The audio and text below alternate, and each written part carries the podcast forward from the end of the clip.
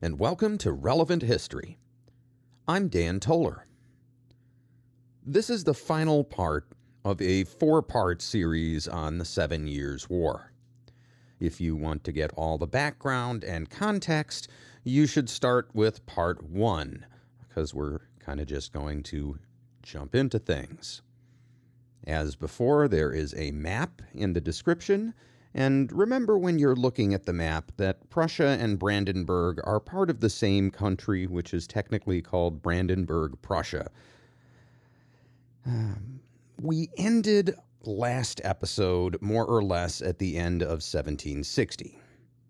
That year was disastrous for Frederick the Great and the Kingdom of Prussia. He has effectively lost control of Saxony, and he's slowly being squeezed by Austrians in the south and the Russians and, to a lesser extent, the Swedish in the north. The only thing preventing a complete Prussian collapse is the support they're getting from the British.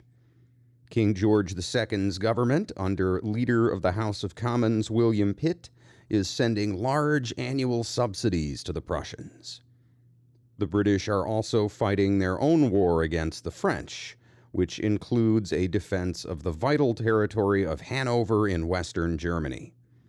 The British and Hanoverian forces in this area are preventing the French from doing much to help their Austrian allies in Central Europe. They are in the way. At this point, the Central European powers, Prussia and Austria, are running on fumes. We talked last episode about how Frederick mixes copper into his gold coins, debasing his currency to stretch his funding to the limit. But in addition to running short on money, he is also running short on manpower. He's lost a lot of men as well as a lot of territory, so with each subsequent campaign season, he has to lower his recruiting standards a little bit more. The youngest, fittest men are either already in the army, dead, or wounded. Fortunately for Frederick, the Austrians are in a similar position. Maria Theresa had already pawned her crown jewels back in 1758, and in 1760 she has established a fund where members of the public can voluntarily contribute to the war effort. And while the Habsburg lands are more populous than Frederick's lands, remember Maria Theresa also rules Hungary, Bohemia, and several smaller statelets, there are cultural differences that make it harder for her to use all that manpower to its fullest. See, Frederick's subjects are used to the military draft. If he needs more men, he can send recruiters out to basically press gang men into service, and nobody's going to complain too much. It is expected that in wartime, young men will fight for their king. But in Austria, that's not really the tradition.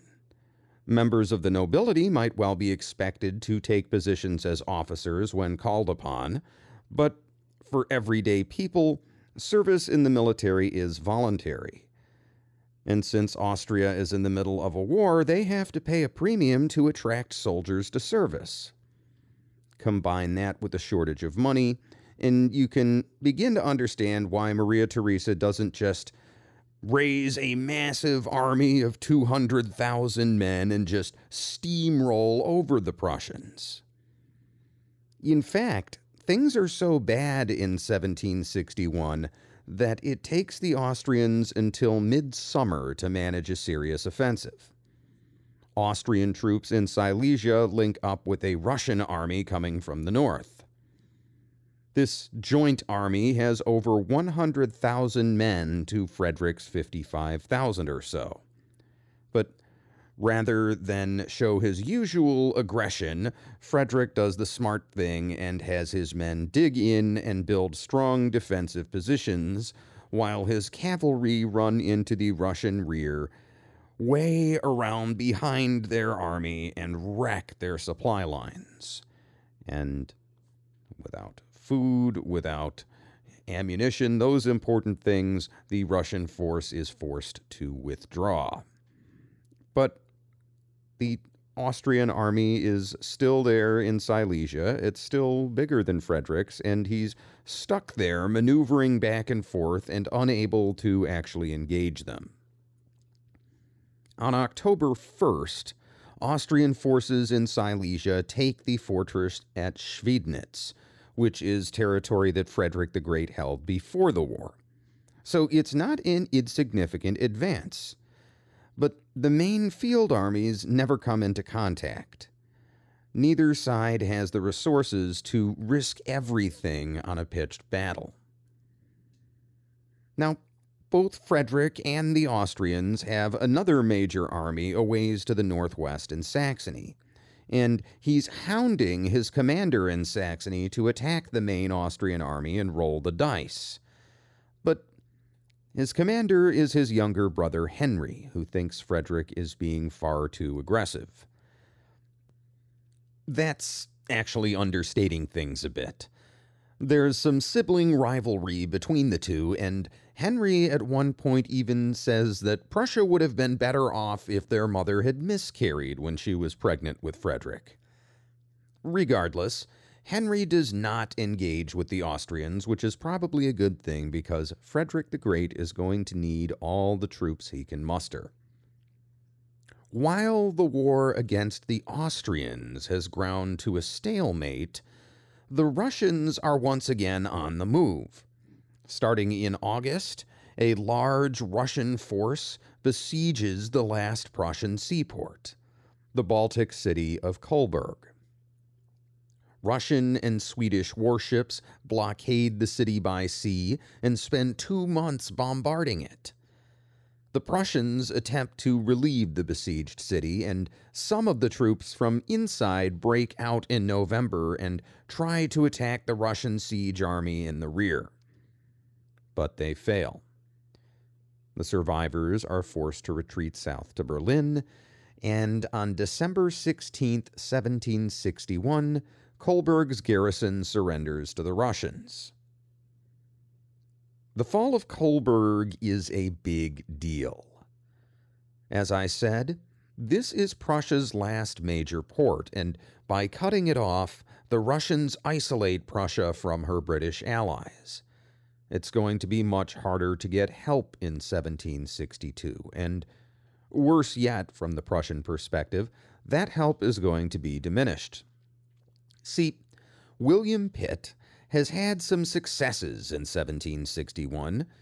He's worked with Geoffrey Amherst to deploy troops from New York to the French Caribbean colony of Dominica. The invasion is successful, dealing another blow to French overseas colonial interests. More impressively, a British amphibious assault successfully captures Belle-Isle, a major island off the French coast, marking the first occupation of French European territory by hostile forces during the 7 Years' War. But the war is growing less and less popular in Britain, and King George II has died, leaving the throne to his son George III, who is less enthusiastic about the war than his father was. And William Pitt overplays his hand. In his book, Frederick the Great, A Military History, American historian Dennis Showalter writes, quote, "Diplomatically as well as militarily, the final weeks of 1761 brought only misfortune to Prussia and its king. Despite the failure of the French campaign in Germany, Spain in August concluded a treaty with France that amounted to an alliance against England. Pitt responded by arguing for a declaration of war. Denied by a parliament weary to death of war without end, he resigned. His successor was the Earl of Bute, no pacifist, but a peace-minded statesman. He began his term in office by rethinking England's relationship with Prussia." In December, Bute had informed Frederick that instead of asking Parliament to renew the subsidy treaty, he would request a specific grant at an opportune time, preferably between the 12th of Never and the 31st of June. Bute's next step was to urge Frederick to seek terms with Austria, cutting his strategic coat to his military cloth, even if that involved significant territorial concessions. Neither Britain's pockets nor its patience, Bute declared in effect, were bottomless. For Frederick, this represented a final catastrophe. With the port of Kolberg in Russian hands, the logistics of their next year's campaign would be simpler than ever before. Forces already strong could be enlarged almost at will, with supplies and reinforcements transported by sea across a Baltic that from Prussia's perspective was now a Russian lake. The administrative and economic integration of Prussia's occupied eastern territories into the Tsarist Empire was also likely to be significantly facilitated by the opening of the coast to Russian and Swedish merchantmen and traders. Prussia's situation seemed no more promising in the south. With Schweidnitz in Austrian hands, the Habsburg army was able to establish most of its winter camps on the Prussian side of the Silesian border, with corresponding impact on Frederick's ability to tap that province's resources for the coming campaign. Russian troops, cantoned almost on the border of Brandenburg, rendered chances of compensating by purchasing grain and remounts in Poland significantly limited. From a more general perspective, Frederick could not escape the fact that the core of his state, the provinces of Brandenburg and Pomerania, now lay wide open to raid and invasion on a regular basis. As has previously been suggested in these pages, the social contract between Frederick and his people involved the exchange of service for protection. Even if the enemy should be unable to overrun what remained of the Prussian kingdom, razzias and sorties could do much to make the state ungovernable." End quote. At this point, Frederick the Great is considering abdicating the throne. Maria Theresa is already making plans for the reintegration of Silesia into her realm. It looks like a done deal. Prussia is finally beaten down, has no real friends, and the Austrians and the Swedish and the Russians are going to divide it up amongst themselves. Maybe if Frederick doesn't get himself killed in some last suicidal battle, they'll let him keep a nice little estate near Berlin. If you're a military analyst in late 1761, you can take this to the bank. You would bet your children's lives on it. But that would be a bad bet. People often ask me why I have an obsession with history, and there are many reasons, but one of the main reasons is a cliché. Truth is stranger than fiction. See, fiction, if it's going to be any good, requires suspension of disbelief. The author and the reader have a tacit agreement that the author will tell as believable a lie as possible, and in exchange, the reader will temporarily believe the lie while they're engaging with the story. So, when you're an author, you have to follow certain rules. The story needs to be internally consistent. People who watch Game of Thrones, for example, will believe willingly in dragons and ice zombies, but they will get very upset when the characters in Season 7 can cross Westeros in 5 minutes when it took them half of Season 1 to make the same trip. And most importantly, in fiction, your protagonist has to earn their victories. It's okay if they suffer random bad luck. That builds tension and moves the story along. But your hero can't win because the villain randomly drops dead from a stroke. It feels cheap, and the audience won't accept it. All of this to say that if you were to write the story of Frederick the Great as fiction, with Frederick as the protagonist, no one would publish it. Because on January 5th, 1762, history breaks all the rules of good fiction and drops a big deus ex machina on us. Elizabeth Petrovna, the Russian Empress, dies of a stroke. And this event, which comes to be known as the Second Miracle of the House of Brandenburg, changes everything. As you may recall, Elizabeth Petrovna wasn't exactly Frederick the Great's biggest fan. But when she dies, she leaves Russia in the hands of her nephew, Peter III, who is a big fan of the Prussians. He actually dreams of rebuilding the Russian army on the Prussian model. Almost immediately upon taking the throne, he opens negotiations with Frederick. Peter III gets a bad rap from a lot of sources, particularly older sources.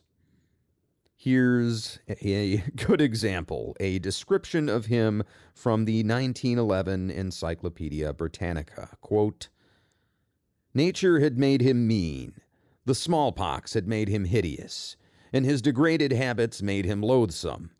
And Peter had all the sentiments of the worst kind of a small German prince of the time. He had the conviction that his princeship entitled him to disregard decency in the feelings of others. He planned brutal practical jokes in which blows had always a share. His most manly taste did not rise above the kind of military interest which has been defined as a corporal's mania, the passion for uniforms, pipe clay, buttons, the tricks of parade and the froth of discipline. He detested the Russians and surrounded himself with Holsteiners." End quote. But here's the thing. Peter III would only be Tsar for about 6 months before being assassinated and overthrown by his wife, who would become Catherine the Great. And Catherine would have 34 years as empress to spread all kinds of propaganda about Peter to justify overthrowing him. Dennis Showalter is probably fairer to Peter III when he writes, quote, "Russian nationalist historians have made much, perhaps too much, of Peter's shortcomings as a man and an emperor.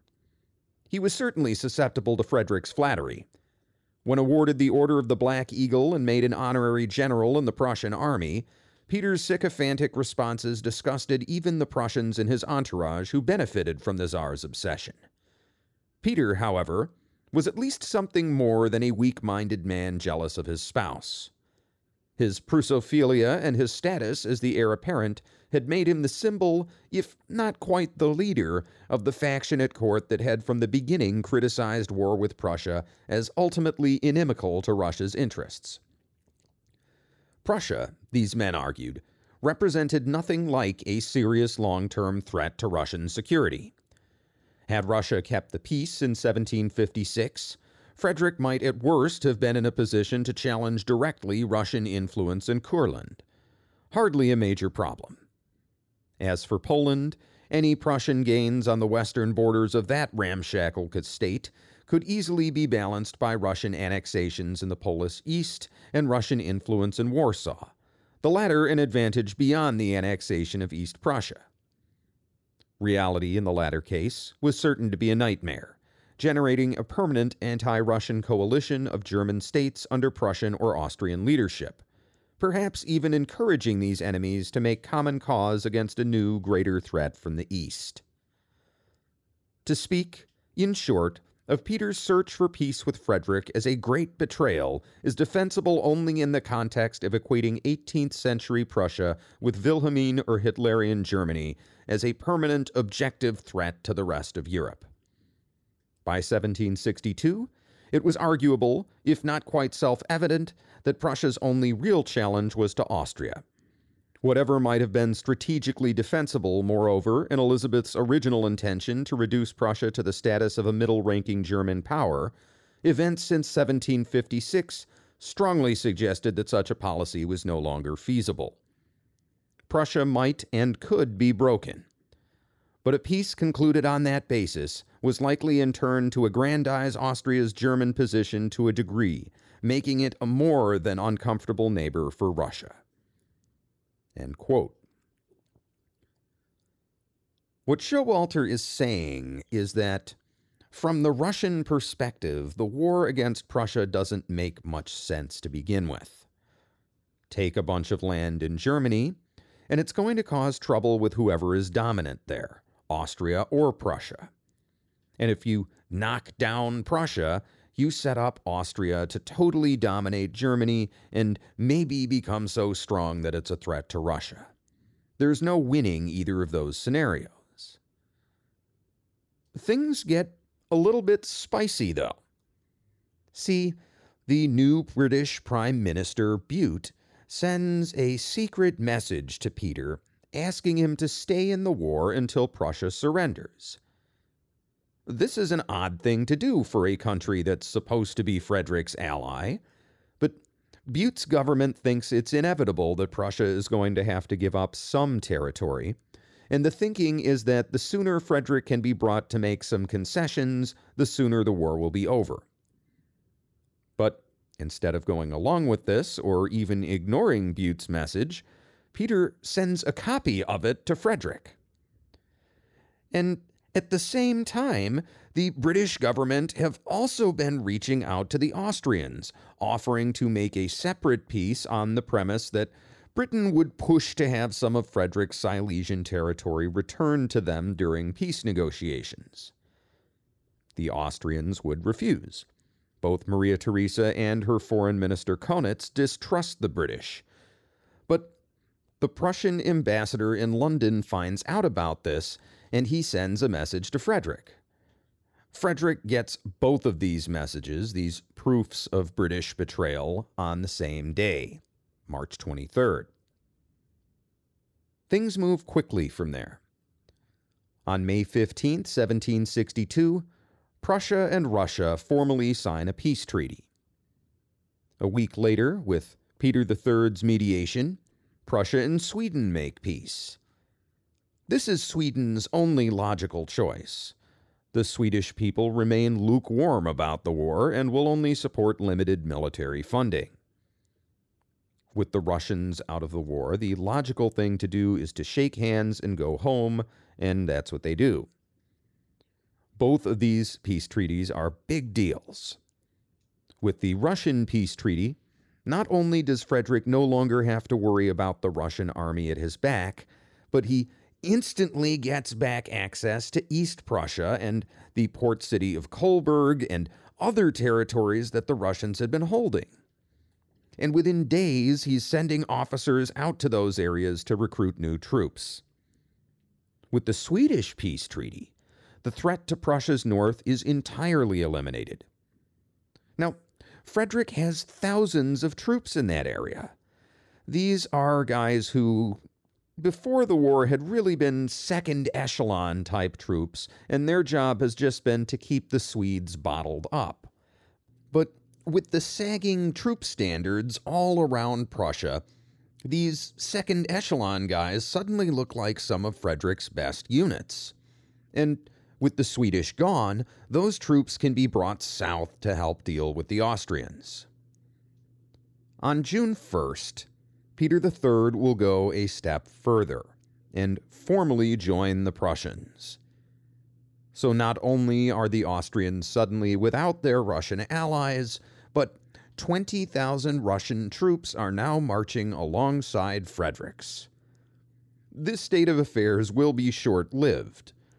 On July 9th, Peter will be overthrown by his wife, and the new Empress Catherine the Great will pull Russia out of the war entirely. Even so, the tables have turned dramatically in Central Europe. If Maria Theresa is going to win, she's going to need some help from her French allies. As it turns out, those French allies have been making some moves to expand the war. Since mid-1761, the French and Spanish foreign ministers have been coming to an agreement on something called the Pacte de Famille, or Family Alliance. Both Louis XV and Spanish King Charles III are members of the House of Bourbon, and the French have played on family sympathies to bring the Spanish into the war. They had signed a secret agreement in August of 1761, but The Spanish had taken no official action until December, when they placed an embargo on British trade and seized all British-owned goods in the country. Now, Spain still had not declared war on Britain at this point, but they had promised the French that they would declare war in May of 1762 if no peace deal had yet been worked out. Unfortunately for them, the British intercepted a copy of this agreement, and in response, Britain preemptively declared war on Spain on January 4th, 1762. This is the main reason Prime Minister Bute wants peace in Central Europe so badly. Britain is at war with yet another country, and supporting the Prussians is prohibitively expensive. As it turns out, the British need not have worried so much. Despite the French Navy still having many ships at sea, the Royal Navy is still able to turn on Spanish shipping in a hurry. The government is quick to act against Spain's colonial possessions. Within days of the declaration of war, orders are dispatched to India for an invasion of the Philippines. On October 6, 1762, the city of Manila surrenders to the 10,000-man British invasion force. The summer of 1762 also sees the British take Cuba from the Spanish and the Caribbean island of Martinique from the French. At Havana, they catch the Spanish fleet completely off guard and blow the masts off their ships before they're even able to leave the harbor. And much of this is possible because the Spanish weren't planning on opening hostilities until May, so these preemptive strikes early on catch them unprepared. Now, these are major losses for the French and Spanish in the colonial arena, but the Spanish at least have some successes. A British invasion of Panama fails due to a combination of tropical disease and determined Spanish defenders. And in South America, Spanish colonists win some minor victories over Portuguese colonists, but nothing major. Yes, you heard me correctly. Portugal also gets involved in this war. See, much like Spain had been a French ally but remained neutral through most of the war, Portugal had been a British ally but has also remained on the sidelines. See, the Portuguese-British alliance is purely defensive, and if you'll recall, way back in 1756, Britain was the one to declare war on France. This is an offensive war, so nothing has triggered the alliance. At least not until the French and Spanish decide to launch a joint invasion of Portugal. This is more driven by French demands than Spanish. If you remember from last episode, some French ships had tried to flee from a British fleet through Portuguese waters, and that fleet had come under neutral Portuguese fire. Well, that has made the French angry with the Portuguese, and that's going to be their pretext for declaring war. The Spanish are less enthusiastic about attacking Portugal. The border between Spain and Portugal is mountainous and difficult to move an army across. The Spanish want to avoid bringing Portugal into the war, and instead attack the British in Gibraltar, which, while still mountainous, is a tad more manageable than invading all of Portugal. But the French convince the Spanish to try anyway. The idea is to move into the north of Portugal with overwhelming force, establish a base of supply, requisition food from the surrounding areas, and force the British to divert thousands or tens of thousands of troops to help Portugal. The idea is that this will weaken British forces in Hanover enough to allow the French to make a breakthrough there. During the Napoleonic Wars, Napoleon would complain about his Spanish ulcer, meaning the war in Spain that just went on and on, wasting so many of France's best troops without leading to any real resolution. Well, in the 7 Years' War, the French and Spanish are about to have a Portuguese ulcer to deal with. And just like with Napoleon's armies, this ulcer will create a ton of heartburn for the French side. The first attempted invasion of Portugal begins on May 5th, 1762. This invasion is led by a guy named Nicolas de Carvajal de Lancaster, Marquis of Sarria, who we will just call the Marquis of Sarria. He's an old-school aristocrat who seems to have gotten the job mostly because he's politically connected. The Spanish force numbers only 22,000, which is a relatively small invasion force by European standards of the time, but the Portuguese army is also fairly small. Portugal is still an empire at this time, but it's a declining empire, and most of its power is at sea. The Marquis of Sarria chooses to invade through the province of Trás os Montes, which is a flat, plateau-like region in northeastern Portugal. His plan is to seize the province in one fell swoop, leading to the collapse of the Portuguese government. To this end, Spanish propaganda portrays the invasion as a war of liberation. Portugal is under the thumb of the aggressive British Empire, a vassal in all but name, and the Spanish army is here to liberate our Iberian brothers, that sort of thing.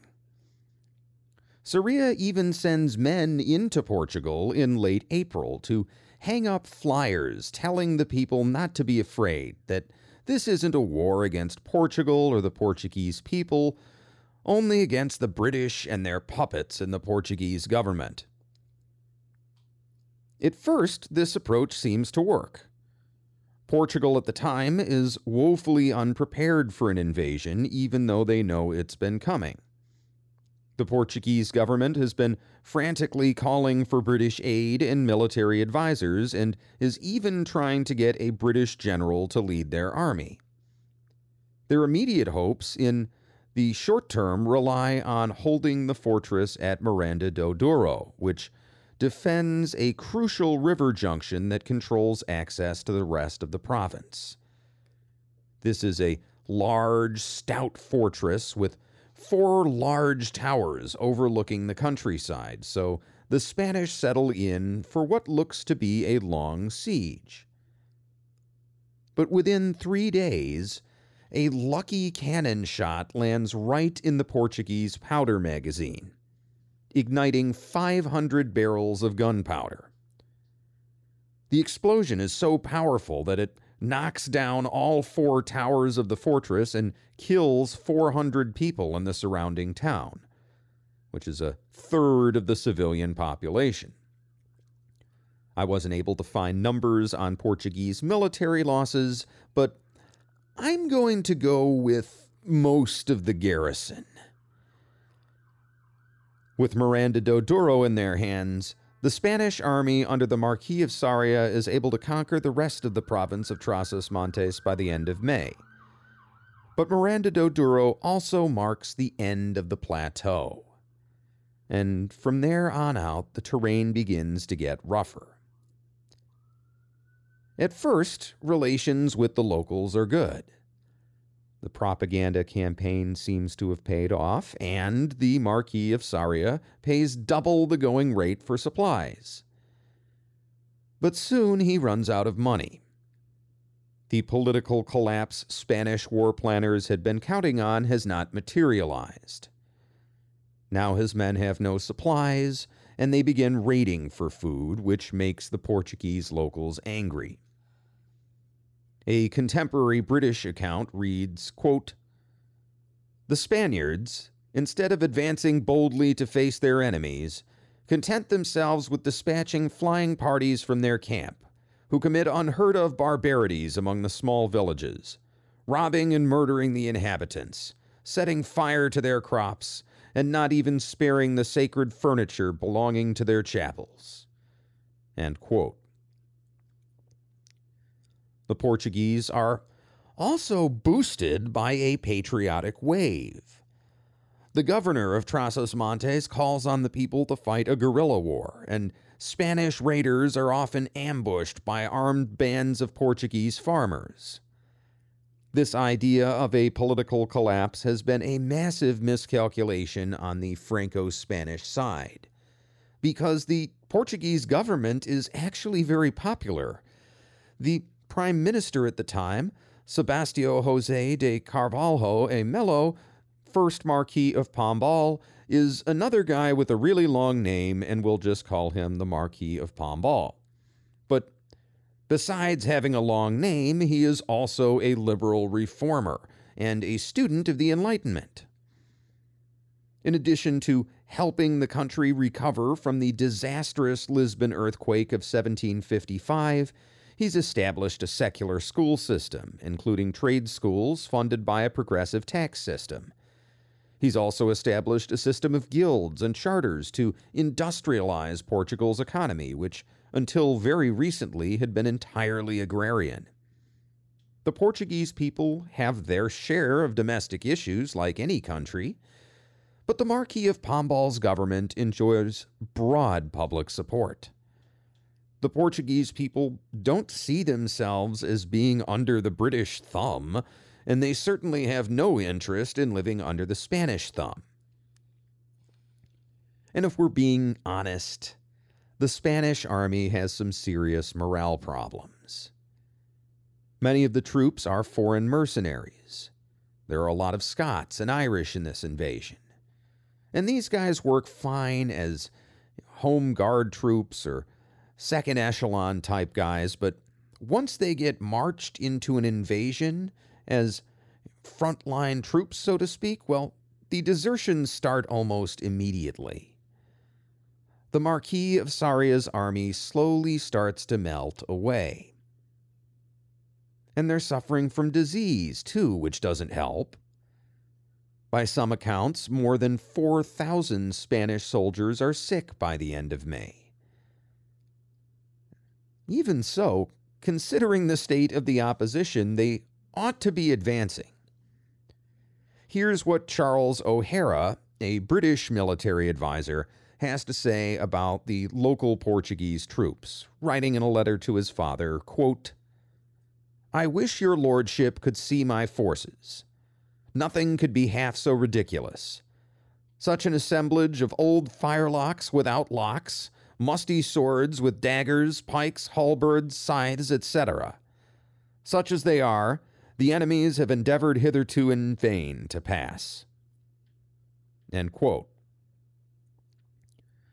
In other words, the Portuguese army is in no condition to fight, and the Spanish still can't do anything because their army is in such poor condition.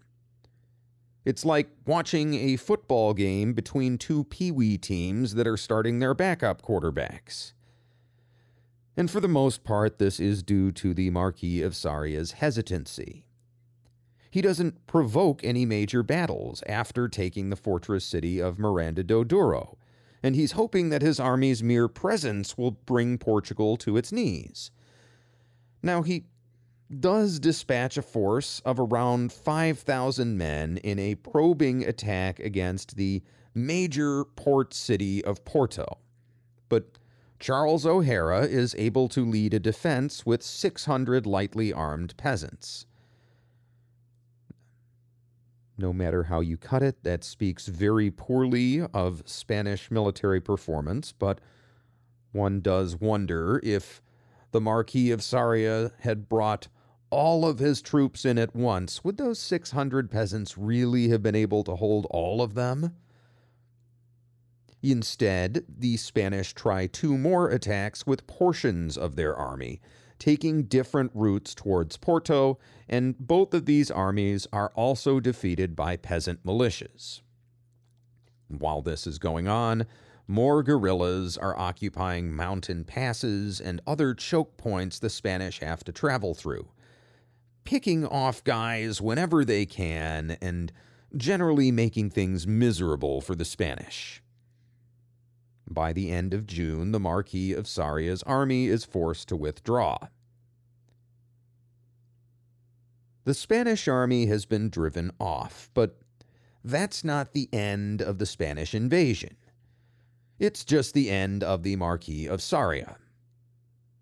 See, there is a second Franco-Spanish army invading nearby, and this army has had some success, taking the strategic border fortress of Almeida in late August. In an elaborate face-saving bit of kabuki theater, Spanish King Charles III makes the Marquis of Sarria a member of the Order of the Golden Fleece, one of Spain's most prestigious chivalric orders. This award is supposedly for the seizure of Almeida, which he had nothing to do with, but it's really more of a lifetime achievement award. The Marquis of Sarria then retires, and he is replaced by Pedro Pablo Abarca de Bolea y Jimenez de Uria, the Count of Aranda, who we will just call the Count of Aranda. And he's the guy who actually took the fortress at Almeida. The Count of Aranda ditches the old invasion plan and comes up with a new one. Instead of invading Portugal through the northeast, he's going to use Almeida as a supply base and make a drive for the capital city of Lisbon. This is a huge threat to the Portuguese. The Spanish army numbers 30,000 strong, with around 12,000 French soldiers to bring the total to around 42,000. Meanwhile, the Portuguese have around 17,000 soldiers, some sources say as little as 7,000, with around 7,000 British troops. The Portuguese government is even making plans to transport the royal family to Brazil if the capital falls, to continue the war from there. But all is not doom and gloom. By now, the Portuguese have obtained the services of Wilhelm von der Lippe, a minor German prince, to act as their commander-in-chief. The British have also sent John Campbell, the Earl of Luton, who you may remember from the North American theater of the war, to act as von der Lippe's second-in-command. I don't want to go into excruciating detail about the war in Iberia, because it's really a sideshow to the other theaters of operation. But I do want to summarize because it's the last time the Franco-Spanish-Austrian alliance shows any signs of life. And this campaign is a big part of what ultimately brings France around to a peace agreement. Perhaps the best summary I've found comes from the American historian and Nobel Prize winner Lawrence H. Gibson in his book, The British Empire Before the American Revolution, The Great War for the Empire, The Culmination, 1760 to 1763. Gibson writes of the Count of Aranda's invasion, quote, "Now moving to both the south and the west, he soon had the territory of Castel Branco in his grip, and then advanced in order to cut the Tagus off at Villavelha. But Aranda soon ran into difficulties. Lower down the river, von der Lippe had securely entrenched himself at Abrantes with a strong force of British and Portuguese. Furthermore, while the Spaniards and French were besieging Almeida, he had detached Brigadier General John Burgoyne against the Spanish supply town of Valencia de Alcantara, lying close to the border and on the upper Tagus. Moving rapidly across the mountains, with a force far below his expectations and requirements, in 5 days, Burgoyne struck the town without warning on August 27th, captured a general and a considerable body of officers, and cut to pieces a regiment before retiring to resume his watch on the middle course of the Tagus. Early in October, the energetic brigadier gave the Spaniards another surprise when he ordered a force under Colonel Charles Lee, also later to participate in the War for American Independence, to cross the river and strike Villavelha.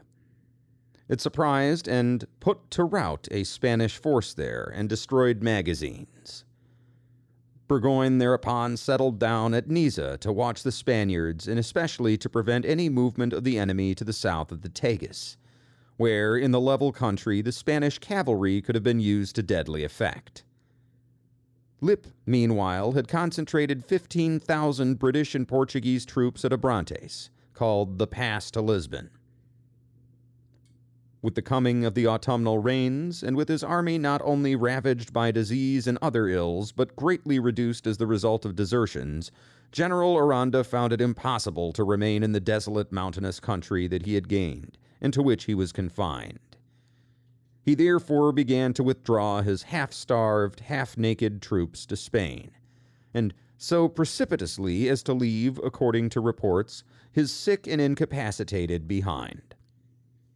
Although he thereupon took post at Albuquerque just over the border, and gave out reports he would return the following spring, the Portuguese war had really ended, and as ingloriously as it had auspiciously begun." End quote. It's hard to understate how disastrous this invasion is for the Franco-Spanish coalition. Portuguese military losses are in the hundreds. The British lose a little over 800 men, but despite Burgoyne's aggressive series of attacks, only 14 of those men are lost in combat. Burgoyne's leadership in this campaign, incidentally, is what establishes his reputation and gains him command of a British army during the American War of Independence. By comparison to these few hundreds of losses, more than 12,000 Spaniards are dead, most of them to disease, with similar numbers of deserters and prisoners, not to mention all the artillery and other loot left behind during retreats. And beyond being a major loss, this is a national embarrassment. Spain is way bigger and more populous than Portugal. They should win this. And worse, this is an own goal. The Spanish didn't want to invade Portugal. Their top generals advised against it. They wanted to attack Gibraltar, which probably would have been successful. Instead, they went along with the French plan, and it's gone exactly as their own military leaders predicted. So much for the war in Iberia. By now, France, Britain, Spain, and Portugal are all deeply engaged in serious peace negotiations to end the war. But in Central Europe, Maria Theresa's Austria and Frederick the Great's Prussia are going to give each other one final push to try and settle things. Starting in August of 1762, Frederick the Great takes part in the last battle of the war that he personally participates in, the Siege of Schweidnitz. If you'll recall, Schweidnitz is the fortress in Prussian Silesia that had fallen to the Austrians the year before. Frederick manages to surround the fortress with a force of 25,000 men, badly outnumbering the 10,000 Austrian defenders. And by surrounding the fortress, he separates it from the main Austrian field army, which is still under the command of Leopold von Daun, one of the most cautious generals I've ever read about. Von Daun sends a force to try to relieve Schweidnitz, but it's a small detachment of his entire army, and Frederick is able to beat off the attack. At that point, the defenders offer to surrender, but Frederick refuses to allow them to retreat with honors, which would mean they get to march away with their weapons. He insists that they agree to be taken prisoner, which they refuse. So the siege drags on into September, when von Daun sends another relief effort that the Prussians also drive off. On October 8th, a Prussian siege tunnel reaches the spot directly under Schweidnitz's powder supplies, and the Prussian engineers set off a bomb. This bomb ignites the whole powder magazine, killing many men, seriously damaging the defenses, and, oh yeah, destroying the gunpowder they need to defend themselves. So, on October 9th, 1762, the surviving 9,000 Austrian defenders surrender Schweidnitz to the Prussians, and Frederick is once again in control of basically the same territory he controlled at the outset of the war.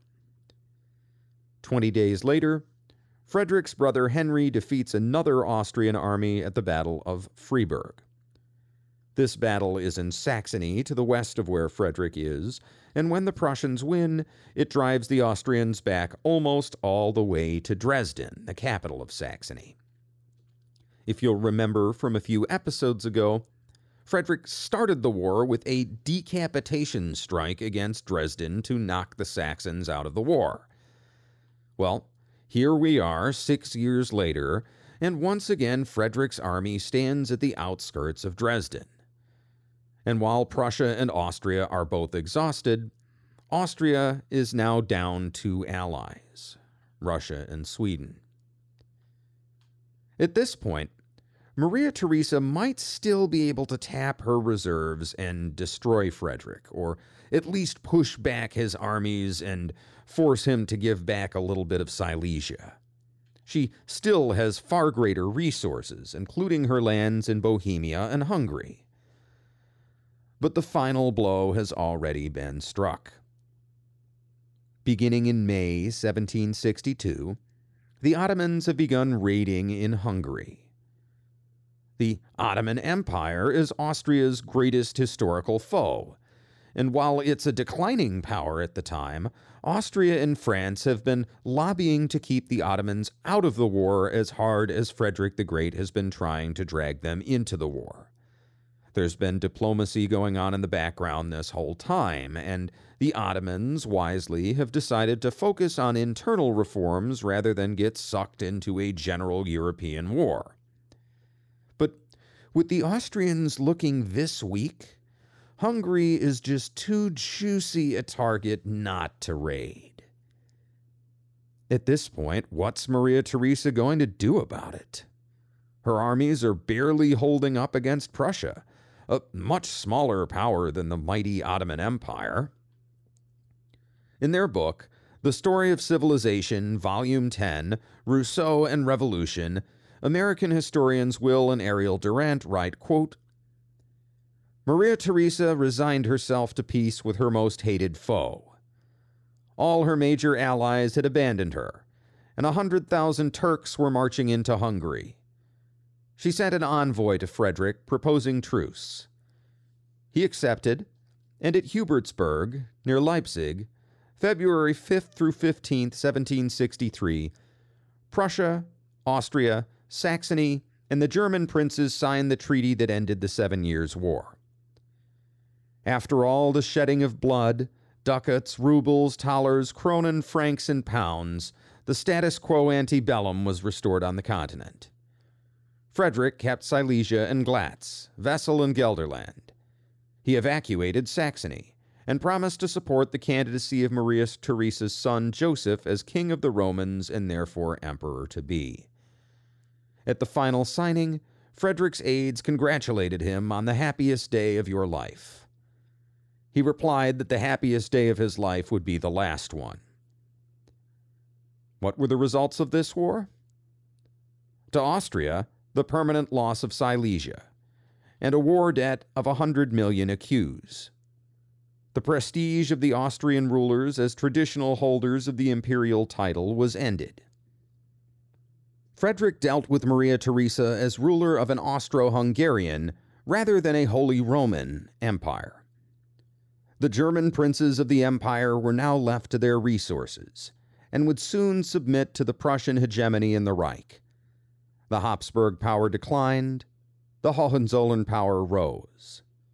The road was open for Bismarck. Patriotism and nationalism began to think in terms of Germany instead of each proudly separate state. German literature was stimulated to Sturm und Drang and mounted to Goethe and Schiller.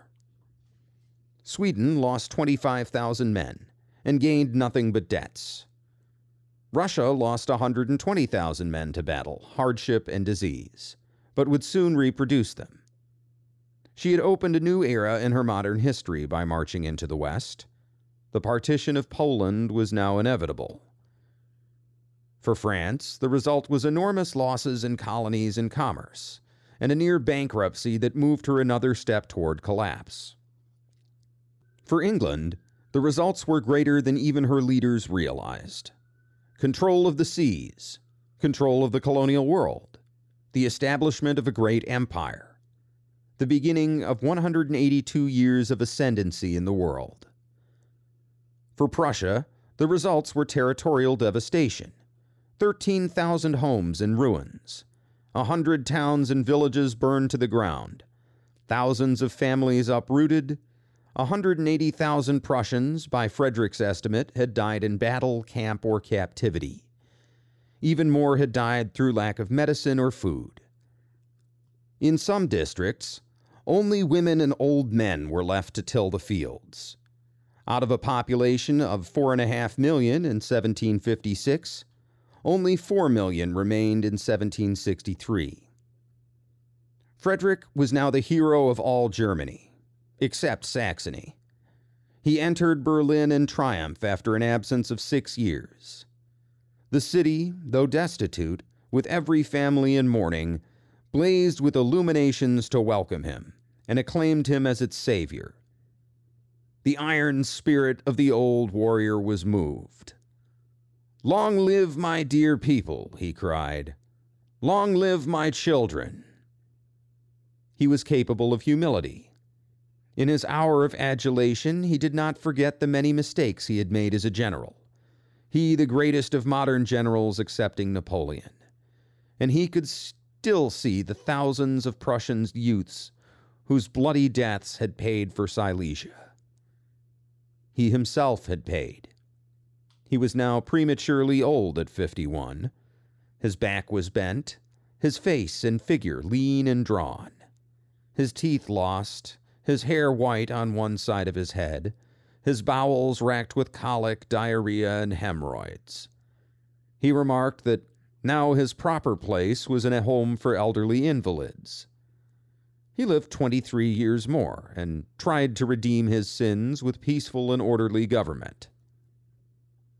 Politically, the main results of the 7 Years' War were the rise of the British Empire and the emergence of Prussia as a first-class power. Economically, the chief result was an advance toward industrial capitalism. Those gargantuan armies were glorious markets for the mass consumption of mass-produced goods. What client could be more desirable than one that promised to destroy the purchased goods at the earliest opportunity and order more? Morally, the war made for pessimism, cynicism, and moral disorder. Life was cheap, death was imminent, suffering was the order of the day. Pillage was permissible. Pleasure was to be seized wherever it could for a moment be found. But for this campaign, said Grimm in Westphalia, 1757, I should never have conceived how far the horrors of poverty and the injustice of man can be carried. And they had only begun. The suffering helped, as well as hindered, religion. If a minority was turned to atheism by the stark reality of evil, the majority was moved to piety by the need to believe in the ultimate triumph of the good. A reaction to religion would soon come in France, England, and Germany. Protestantism in Germany was saved from destruction. Probably, if Frederick had lost, Prussia would have experienced, like Bohemia after 1620, a compulsory restoration of Catholic faith and power. End quote. Now, there is a lot to unpack here. We've spent 4 episodes mostly talking about a war, but the real impact of a war is in the peace agreement. That's where the big historical changes happen. The impact also includes cultural and demographic effects. And a lot of what happens here is really earth-shattering, and I want to take some time to go into it. To begin with, there are a few peace treaties that end the war because different powers are involved in different hostilities. The most famous is the Treaty of Paris, signed on February 10, 1763, between France, Britain, Spain, and Portugal.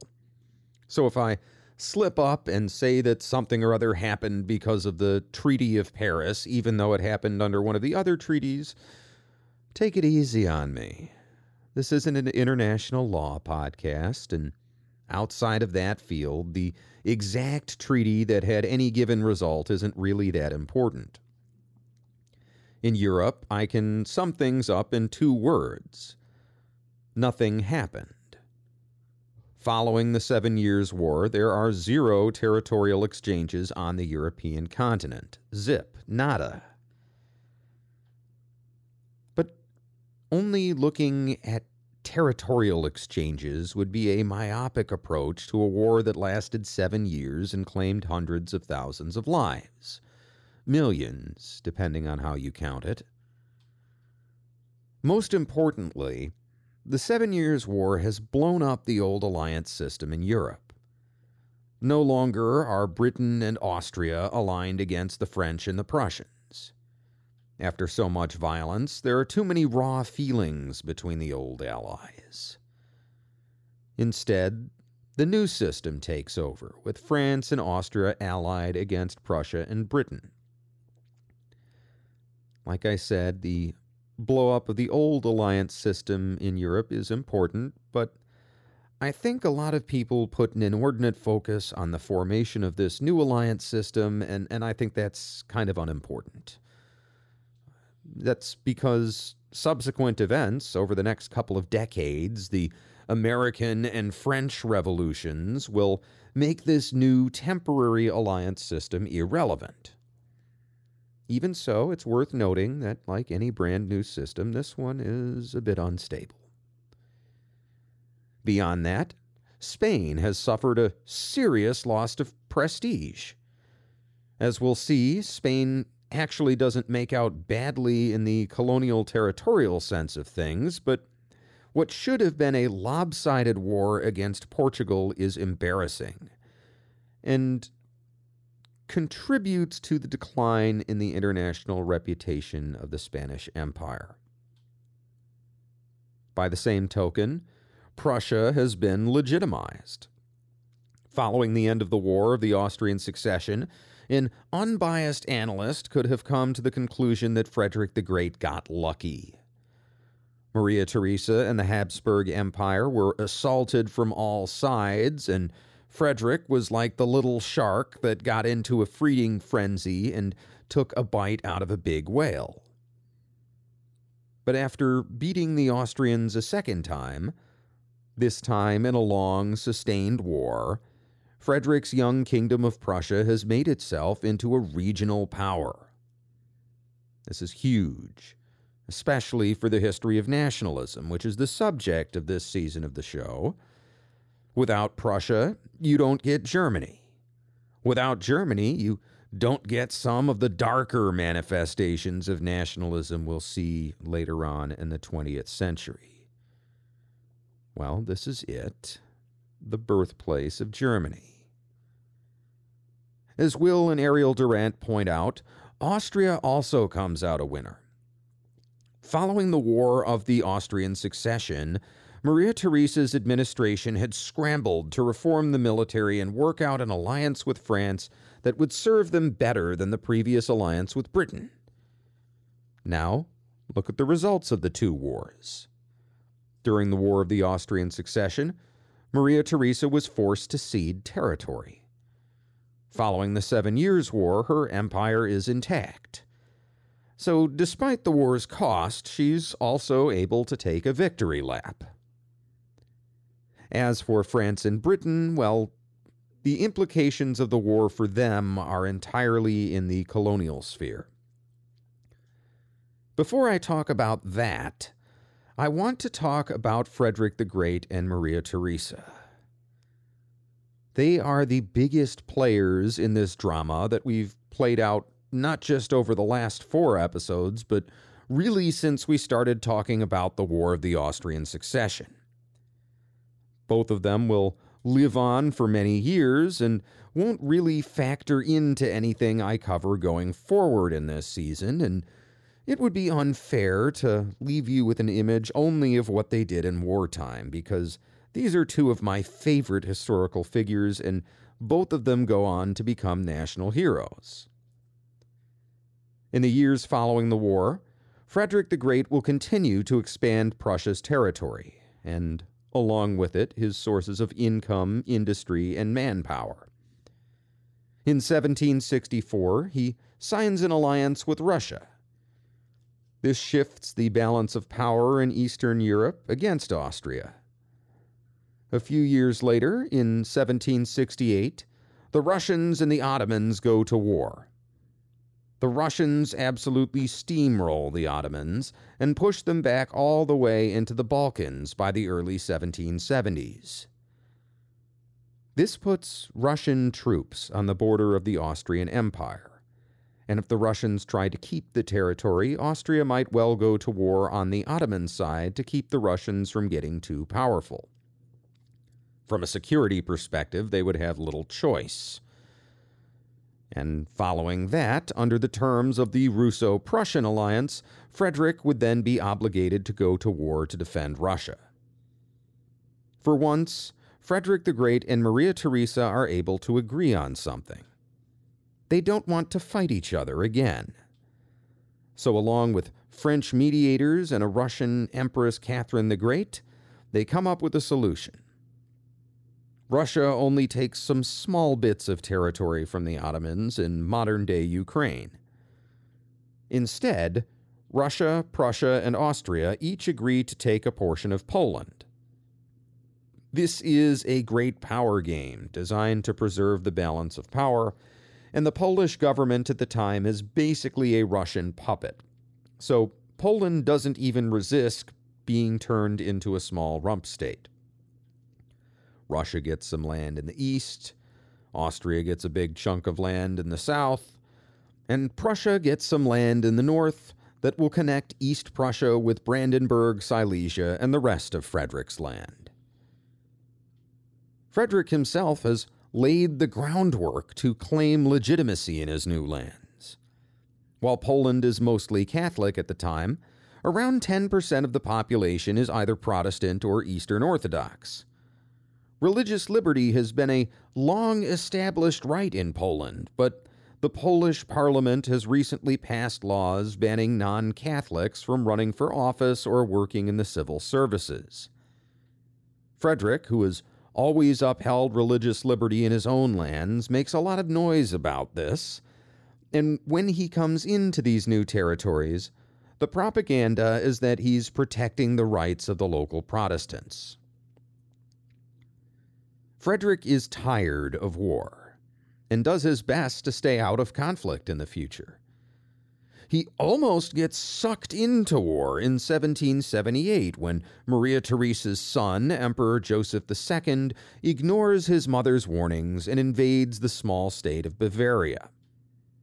But the French refuse to help the Austrians this time because they're busy helping the Americans in their War of Independence, and the Russians threaten to come in and help Frederick push the Austrians out. And Maria Theresa goes behind her son's back and negotiates a peace agreement before there's more than some minor skirmishing. Being a Renaissance man, Frederick's achievements are not limited to the battlefield. He continues playing the flute for all of his life, and he writes more than 100 sonatas, 4 complete symphonies, and a handful of operas. He doesn't rank among history's greatest composers, but he is genuinely talented, and some of his works are still performed today. Besides music, he also writes several philosophical treatises, including, in his younger years, a point-by-point rebuttal of Machiavelli's The Prince. He's in constant communication with Voltaire, and at one point gives asylum to Rousseau when he's on the run from the French authorities, although that has as much to do with needling the French as it does with any commitment to philosophical discourse. Frederick's commitment to religious freedom runs deep, and For him, it's not purely philosophical. He's engaged in a massive land reclamation project, and he needs people to fill the countryside. He's basically turning swamps into farmland, and this requires farmers. And sure enough, Prussia becomes a haven not just for Protestants from Austrian-ruled parts of Germany, but also for Jews. The Catholic population faces no discrimination and has no reason to leave.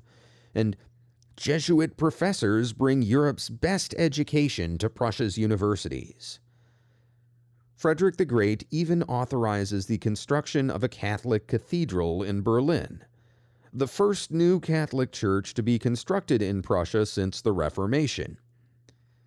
Incidentally, the cathedral is designed by Frederick's chief architect in accordance with sketches made by Frederick himself. Frederick would remain highly active until his final days, rising before dawn like a general on the campaign trail. In his last few years, he spends his time at the Palace of Sanssouci, which he had built for himself outside Berlin. With more and more of his human friends dying, he spends more time with his animals. He's always loved animals, and famously refuses to wear spurs, and when somebody asks him why, he famously answers, "Try sticking a fork into your naked stomach, and you will soon see why." So, it's fitting that when Frederick dies in August of 1786 at the age of 74, his will states that he's to be buried without special honors in a simple grave on the palace grounds, next to where he buried his beloved Italian greyhounds. But his nephew and heir, Frederick Wilhelm II, orders him to be buried next to his father, Frederick Wilhelm I, who he hated. So Frederick the Great will be buried at Potsdam Garrison Church until World War II. When the Allied bombing campaign intensifies in the middle of the war, the Nazis move the coffin into a salt mine to keep it safe, and it's eventually liberated by the Americans, and after the war it spends time in a couple of different places in Germany.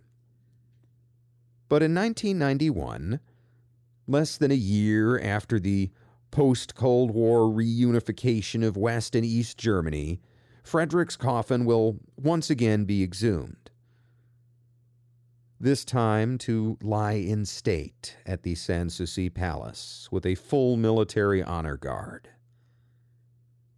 After that, the guard will be dismissed, and the coffin, covered in a Prussian flag, would be lowered quietly into a grave near the graves of the Italian greyhounds, without honors, just as Frederick had requested.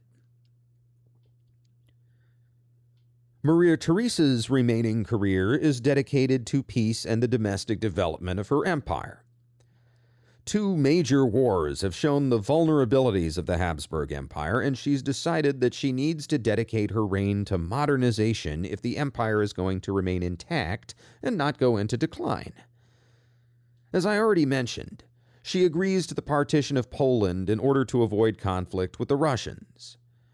She's morally opposed to carving up Poland, but at the same time doesn't want to let Russia and Prussia get any advantage over her. This seems to amuse the more cynical Frederick, who famously says, "She cries, but she takes." And as Maria Theresa and Frederick work with each other through years of non-warfare, they develop a sense of mutual respect. Another thing I already touched on was Maria Theresa's backdoor diplomacy with Frederick when Joseph II goes off to war in Bavaria. In his book, History of the Habsburg Empire, American historian John S.C. Abbott gives us a glimpse into this diplomacy. Along with her ambassador, Maria Theresa sends a personal letter to Frederick reading, quote, "I regret exceedingly that the King of Prussia and myself, in our advanced years, are about to tear the gray hairs from each other's heads. My age and my earnest desire to maintain peace are well known. My maternal heart is alarmed for the safety of my sons who are in the army. I take this step without the knowledge of my son the Emperor, and I entreat that you will not divulge it. I conjure you to unite your efforts with mine to reestablish harmony." End quote. Frederick sends the following reply, along with the ambassador. Quote, "Baron Thugu has delivered me your Majesty's letter, and no one is or shall be acquainted with his arrival. It was worthy of your Majesty to give such proofs of moderation after having so heroically maintained the inheritance of your ancestors. The tender attachment you display for your son the Emperor and the princes of your blood deserves the applause of every heart, and augments, if possible, the high consideration I entertain for your Majesty. I have added some articles to the propositions of Mr. Thugu, most of which have been allowed, and others which, I hope, will meet with little difficulty. He will immediately depart for Vienna, and will be able to return in 5 or 6 days, during which time I will act with such caution that your Imperial Majesty may have no cause of apprehension for the safety of any part of your family, and particularly of the Emperor, whom I love and esteem, although our opinions differ in regard to the affairs of Germany." End quote. One of Maria Theresa's most ambitious projects is the abolition of serfdom. She's toured the countryside and spoken with many common farmers, and she's learned that conditions in many areas are worse than you'd think even when you think serfdom. Some landlords force their peasants to work 7 days a week, and the peasants have to till their own fields at night in order to feed their families. Maria Theresa is able to replace this system in crown lands with a cash rent system and strict rent controls. However, she faces resistance from others in the imperial court when she tries to extend the abolition to other lands, meaning lands owned by other nobles within her territories. In a rare occurrence, she is unable to persuade the court, who side with Joseph II. Ironically, Joseph II will himself abolish serfdom in the entire empire just a few years after his mother's death. Maria Theresa is trying to set up a more modern civil service and military apparatus, which means she needs more educated people. So she sets up a system of secular public schools and mandates universal primary education. Predictably, this upsets many of the nobles who fear losing their advantage and privilege in the face of an educated populace. But it also upsets many peasants who want their children to stay home and help on the farm. Nonetheless, the children are sent to school, although in more rural areas it will take a few generations for education to truly be universal. To support this school system, Maria Theresa establishes a network of teaching colleges, and to support her army and civil service, she establishes both a military academy and a diplomatic university. She's also famously censorious. Under Maria Theresa's rule, thousands of books, plays, and other creative works are outlawed in Austria, either because they run counter to Catholic doctrine or because they're too bawdy for her tastes. This goes hand in hand with a bizarre obsession with sexual morality. She outlaws prostitution, same-sex relations, and even sex between people of different religions.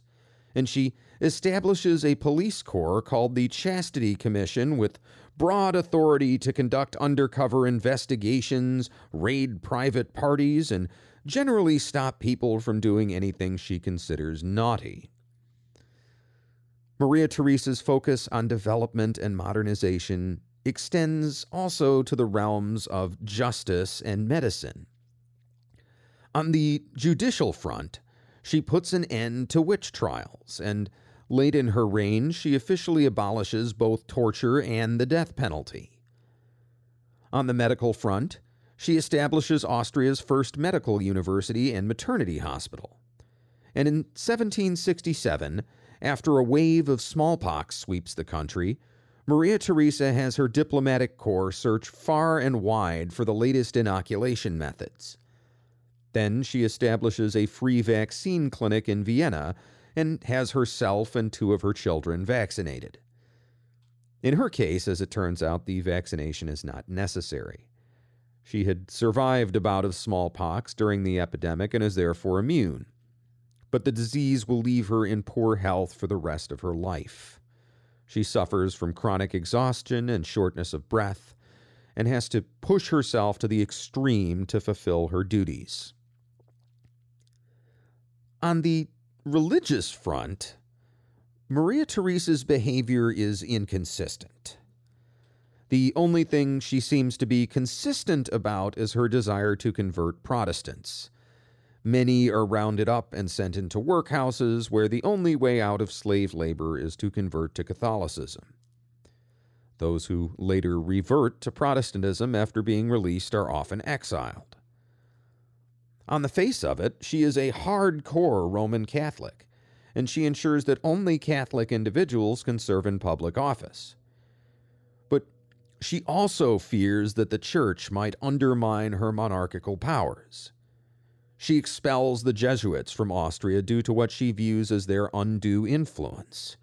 And when Pope Clement XIV suppresses the order in 1773, she seizes all Jesuit-owned lands for herself.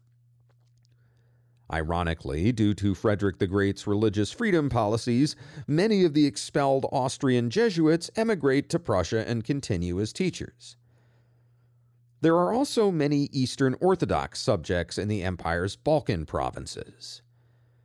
Since these provinces are on the Ottoman frontier and are vital for military defense, the Orthodox subjects receive complete freedom of religion and special privileges to run their own affairs.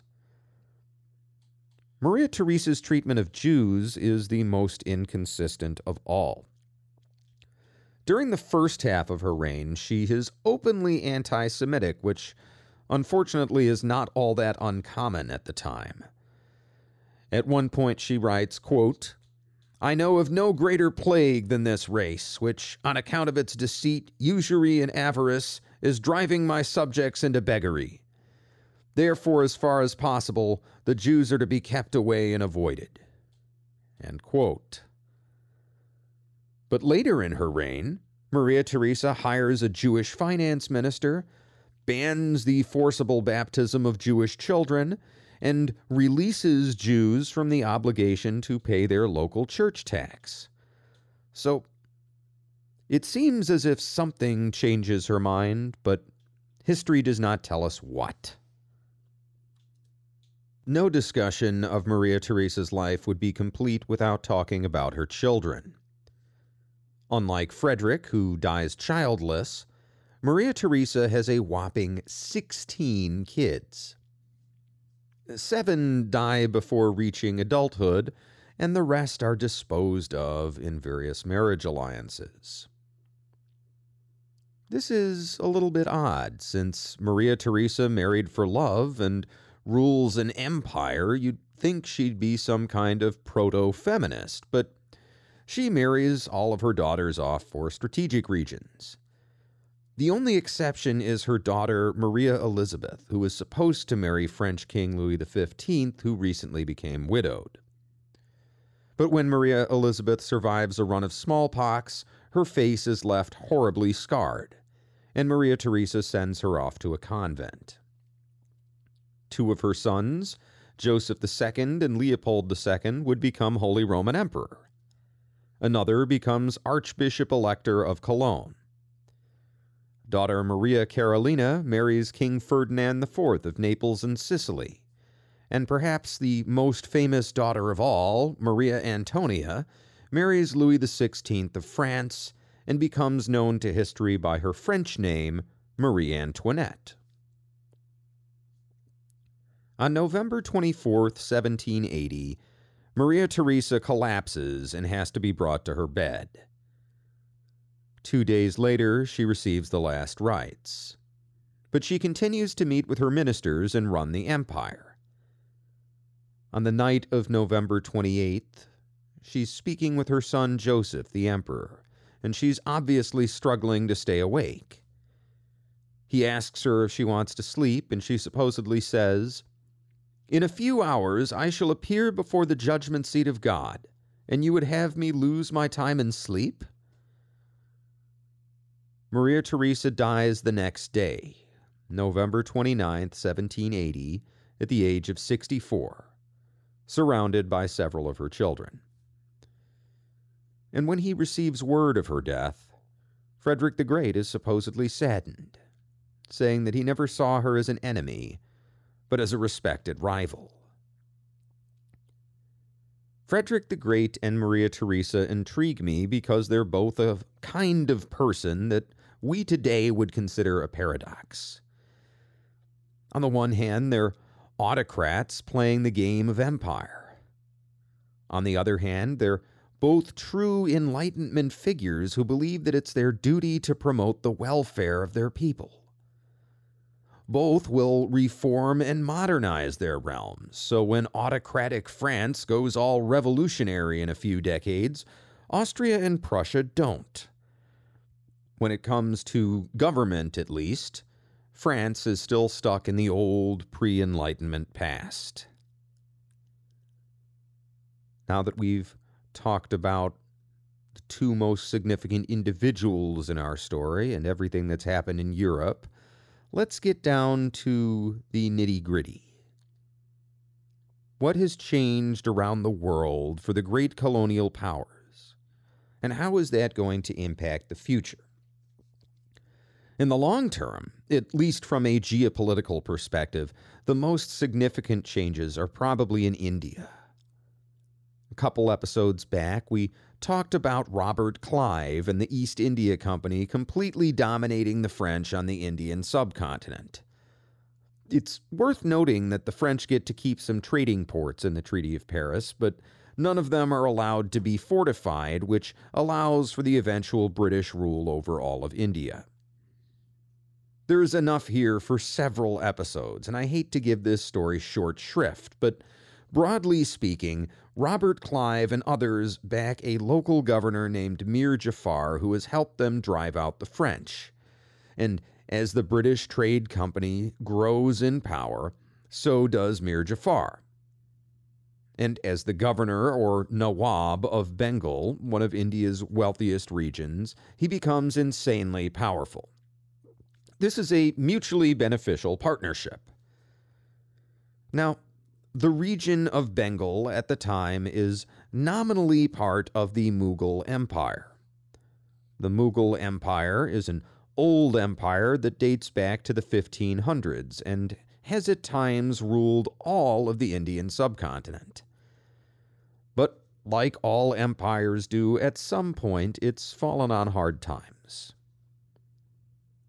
The Mughal Empire has always been fairly tenuous, with a Muslim elite ruling over a region that's mostly Hindu majority with a large Sikh minority.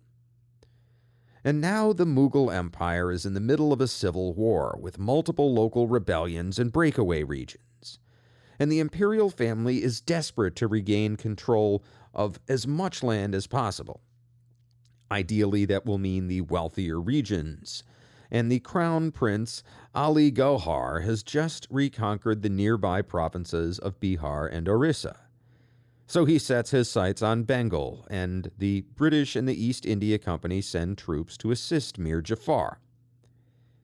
In 1761, the troops of the British East India Company and Mir Jafar meet the troops of Ali Gauhar, who have with them a few of the remaining French soldiers in India. The problem the imperial troops have is the same problem they face a lot during this era: poor morale. You have mostly Hindu soldiers being led by Muslim commanders and asked to kill other Hindus. They have no reason to fight to begin with, and they have more in common with their supposed enemies than with their commanders. So when they get into battle, all too often, they turn and run. That's what happens when they meet Mir Jafar's troops and the East India Company, although they get a little help. In his book, The Anarchy, the East India Company, Corporate Violence, and the Pillage of an Empire, Scottish historian William Dalrymple writes of the Crown Prince's meeting with his French military advisor, Jean Law, directly before the battle, and carries us through to the aftermath. Dalrymple writes, quote, "The night before the battle, Law dined for the first time with the Emperor. A private affair, the atmosphere was very relaxed, and there were none of the usual constraints of etiquette and ceremony. I told him that our situation was very bad. The prince then opened up his heart about the misfortunes that had continued to dog him, and I tried to persuade him that, for the sake of his own security and peace, it might be better if he turned his gaze in some direction other than Bengal. Alas, he said, what will they say if I retreat? Contempt will be added to the indifference with which my subjects already regard me." Early the following morning, the company troops took the initiative, moving rapidly forward from their entrenchments, cannonading as they marched. A well-aimed ball from a 12-pounder killed the mahout of the Emperor's elephant. Another stray shot wounded the elephant itself, which careered off the field, carrying the Emperor with it. Meanwhile, Mir Jafar, reverting to his usual devious tactics, had managed with large bribes to corrupt Shah Alam's commander, Kamgar Khan, as well as several other courtiers in his retinue, who soon crossed sides and joined forces of the Nawab. After that, there could be no doubt about the outcome. The general and the courtiers all took to their heels, taking with them the greater part of the Mughal army. Monsieur Law de Lortzen, who was in charge of the Royal Artillery, in spite of his bravery, military skill, and all his efforts, could do nothing to stop them, and the French officer was taken prisoner. Ghulam Hussein Khan gives a moving account of Law's brave last stand and his determination, having seen the Emperor deserted by all and betrayed even by his commander-in-chief, to battle to the death. Monsieur Law, with a small force and the few pieces of artillery that he could muster, bravely fought the English, and for some time he managed to withstand their immense numerical superiority.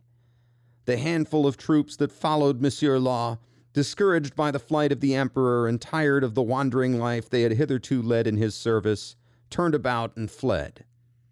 Monsieur Law, finding himself abandoned and alone, resolved not to turn his back. He bestrode one of the guns and remained firm in that posture, waiting for the moment of death. Moved by Law's bravery, the company commander, John Carnac, dismounted and, without taking a guard but bringing his most senior staff officers, walked over on foot, and pulling their hats from their heads, they swept the air with them, as if to make him a salam, pleading with Law to surrender. "You have done everything that can be expected from a brave man, and your name shall undoubtedly be transmitted to posterity by the pen of history," he begged. "Now loosen your sword from your loins, come amongst us, and abandon all thoughts of contending with the English." Law answered that if they would accept his surrendering himself just as he was, he had no objections, but that as to surrendering himself with the disgrace of his being without a sword, it was a shame he would never submit to, and that they must take his life if they were not satisfied with the condition. The English commanders, admiring his firmness, consented to his surrendering himself in the manner he wished to, after which the major shook hands with him in their European manner, and every sentiment of enmity was instantly dismissed from both sides. Later, in the company camp, the historian was appalled by the boorishness of Mir Jafar's Murtishabad soldiers, who began to taunt the captured Law, asking, "Where is the Bibi, mistress, Law now?" Karnak was furious at the impropriety of the remark. "This man," he said, "had fought bravely and deserves the attention of all brave men. The impertinences which you have been offering him may be customary amongst your friends in your nation, but cannot be suffered in ours, for whom it is a standing rule never to offer injury to a vanquished foe." The man whom had taunted Law, checked by this reprimand, held his tongue and did not answer a word. He went away much abashed, and although he was a commander of importance, no one spoke to him any more, or made a show of standing up at his departure. The incident caused Ghulam Hussein Khan to pay a rare compliment to the British, a nation he regarded as having wrecked his motherland.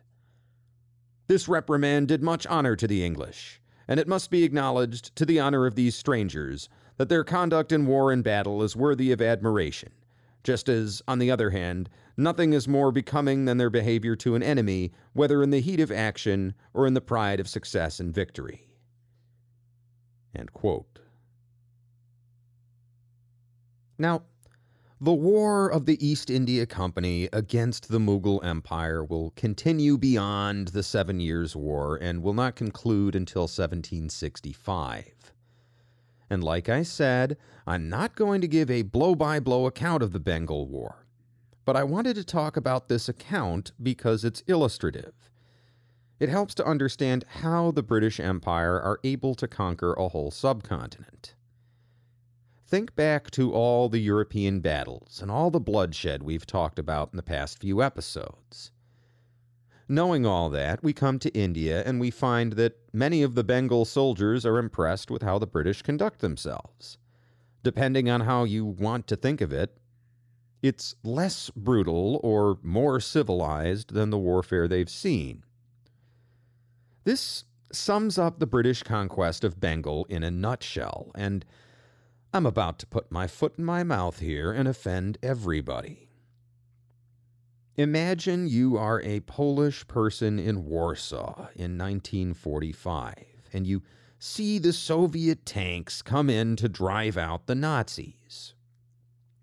You know full well that you're exchanging Nazi rule for Soviet rule, but at the time, after what you've been through, it looks like a great idea. Now, I'm not saying that the Mughals were Nazis or that the British Empire was the Soviet Union, but I'm saying that from the perspective of the average Hindu or Sikh on the ground, they're not being colonized. They're exchanging one imperial master for another, but the new master is on the other side of the world and is primarily interested in tea. It's only later on, when the British colonial policies force deindustrialization and mass poverty, that British rule begins to look much less beneficial.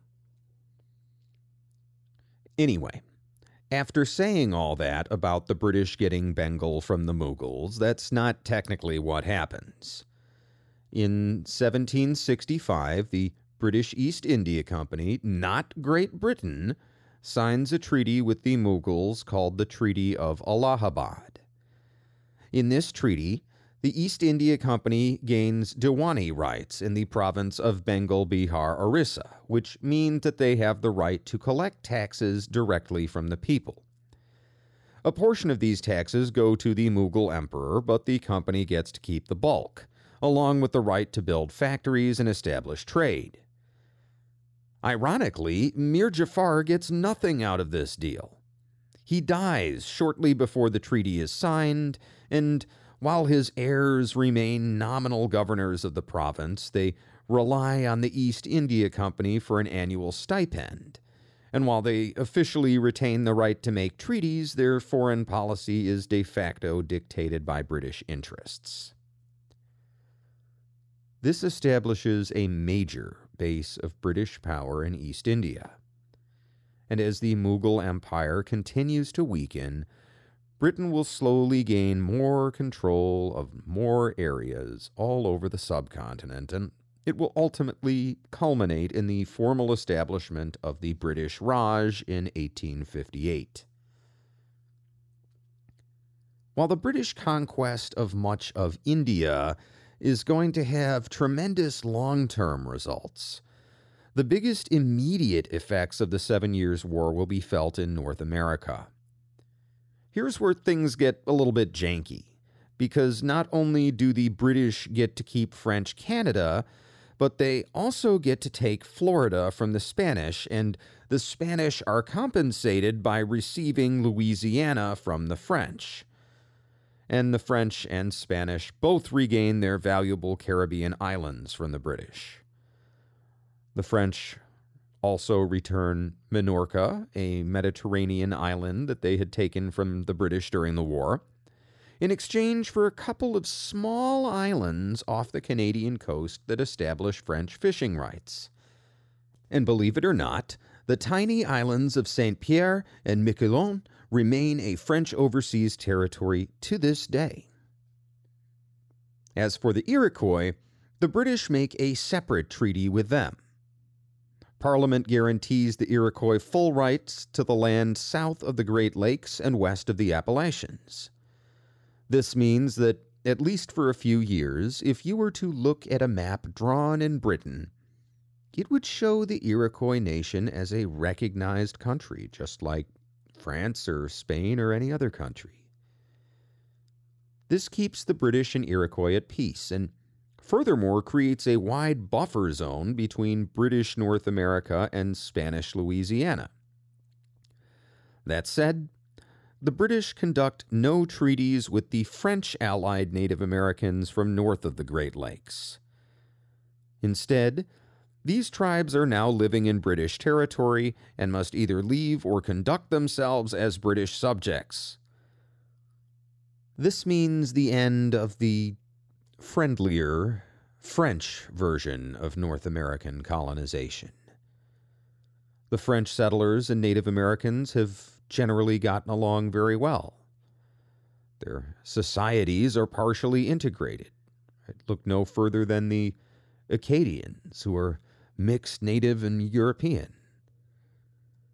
The colonial government, at least until very recently, has done a good job of respecting tribal traditions and customs. One of my favorite artworks of the period shows the French colonial governor Louis de Bode de Frontenac performing a war dance with his native allies. It's in the public domain, and I'll link it in the description because it speaks to me. It's not just a depiction of a historical event. It's a depiction of a unique society and tradition that disappeared overnight at the end of the 7 Years' War. It's interesting to think of what could have happened. What might have been if the French had won a few key battles in Hanover and retained their North American colonies, or even gained some of the British ones? In this hypothetical timeline, would Europeans ever have settled North America in the same way they did in ours? Or would there have been more of a fusion of different cultures? I don't mean to whitewash all of French colonial history here, but what existed in French Canada for a time was something special, both for the French and for their native allies. It also does not help circumstances that British Governor Geoffrey Amherst stops giving gifts to the natives. Giving gifts is a part of native diplomacy, but Amherst calls it appeasement and even puts limits on the trade of firearms to Native Americans. This leads to a native uprising even before the Treaty of Paris is signed. Less than a month before the signing, in late April of 1763, a coalition of 9 Native American tribes, led by an Ottawa chief named Pontiac, begin a war against the British. They're spurred on by French traders and stragglers from the French armies who tell the natives that the French have already won the war in Europe and that a great fleet is already on its way with thousands of French soldiers. This war, called Pontiac's War, will last until July of 1766. When it becomes abundantly clear that no French troops are on their way to save the day, most of the Native Americans will grudgingly accept British overlordship, although they will be allowed to keep their traditional customs.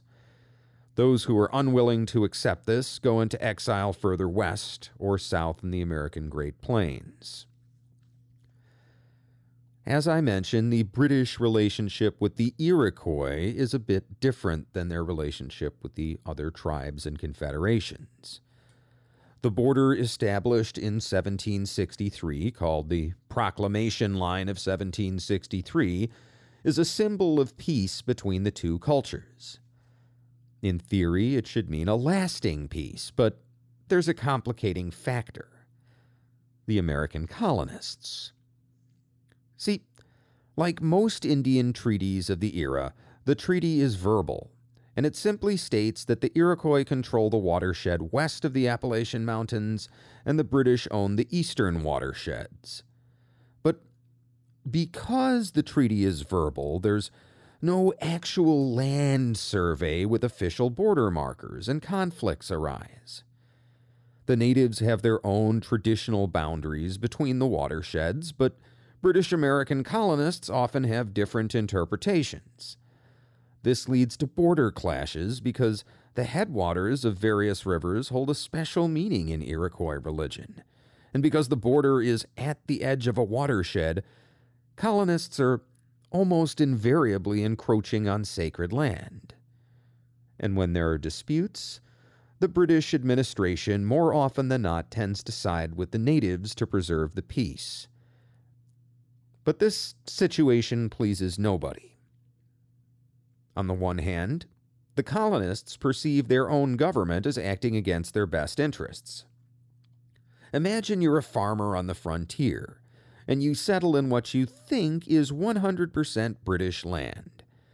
Then the natives ask you to leave, you don't, and they complain to the local governor, who forces you to leave. You might have been wrong about where you built your farm, but you'd probably still be upset at your government for deciding against you. On the other hand, the Iroquois also have reason to be displeased. For one thing, the British established Fort Pitt in the location of modern-day Pittsburgh. The official line is that it's necessary to protect inland trade routes, but the Iroquois question why the British are building a fort that's west of the Proclamation Line and defends against nobody but the Iroquois.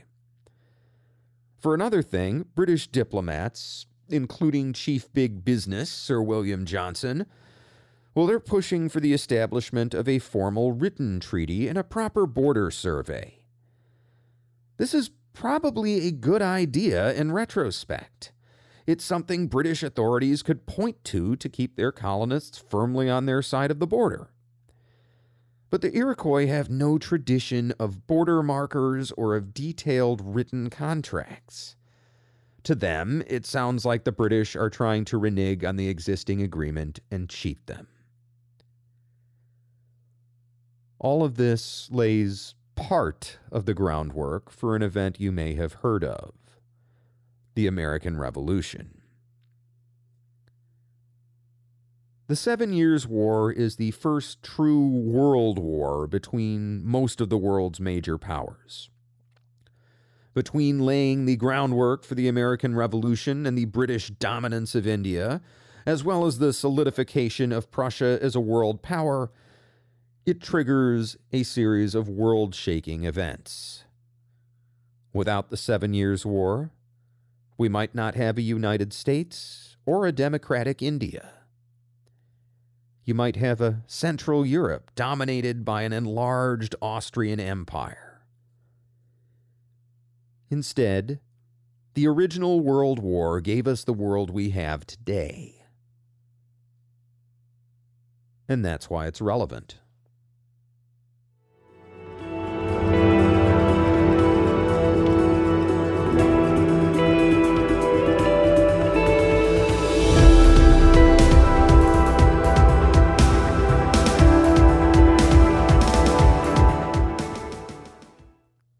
Hello again. It's me, Dan. This is a friendly reminder that if you're only listening to the audio podcast, you're not getting all of my content. I also have a Patreon channel called Dan's War College. Each month, I break down a historical battle, weapon, or tactic and explain how it works.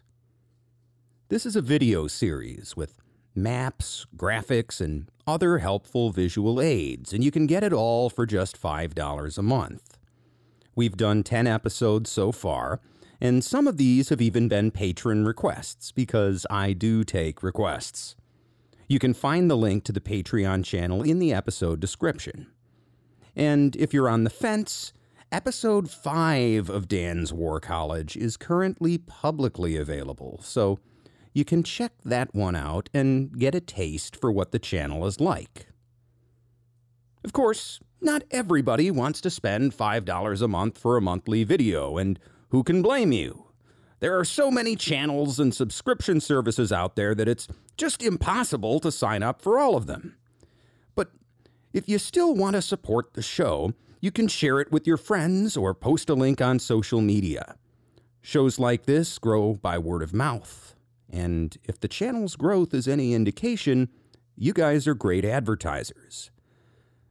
Thanks so much, and please keep it up. And if your podcast service lets you leave a review, please do so. If you want to follow Relevant History on social media, you can find links in the description for that as well. Or just go to Twitter and find @DanTolerPodcast. That's Dan, T-O-L-E-R, podcast. If you want to send me an email, you can write to dantolerpodcast@gmail.com. That's Dan, T-O-L-E-R, podcast@gmail.com. Tell me what you liked, or if you think I got something wrong, tell me that too. You can also visit the show's website at dantolerpodcast.com. Once again, that's Dan, T-O-L-E-R, podcast.com. Thanks for listening.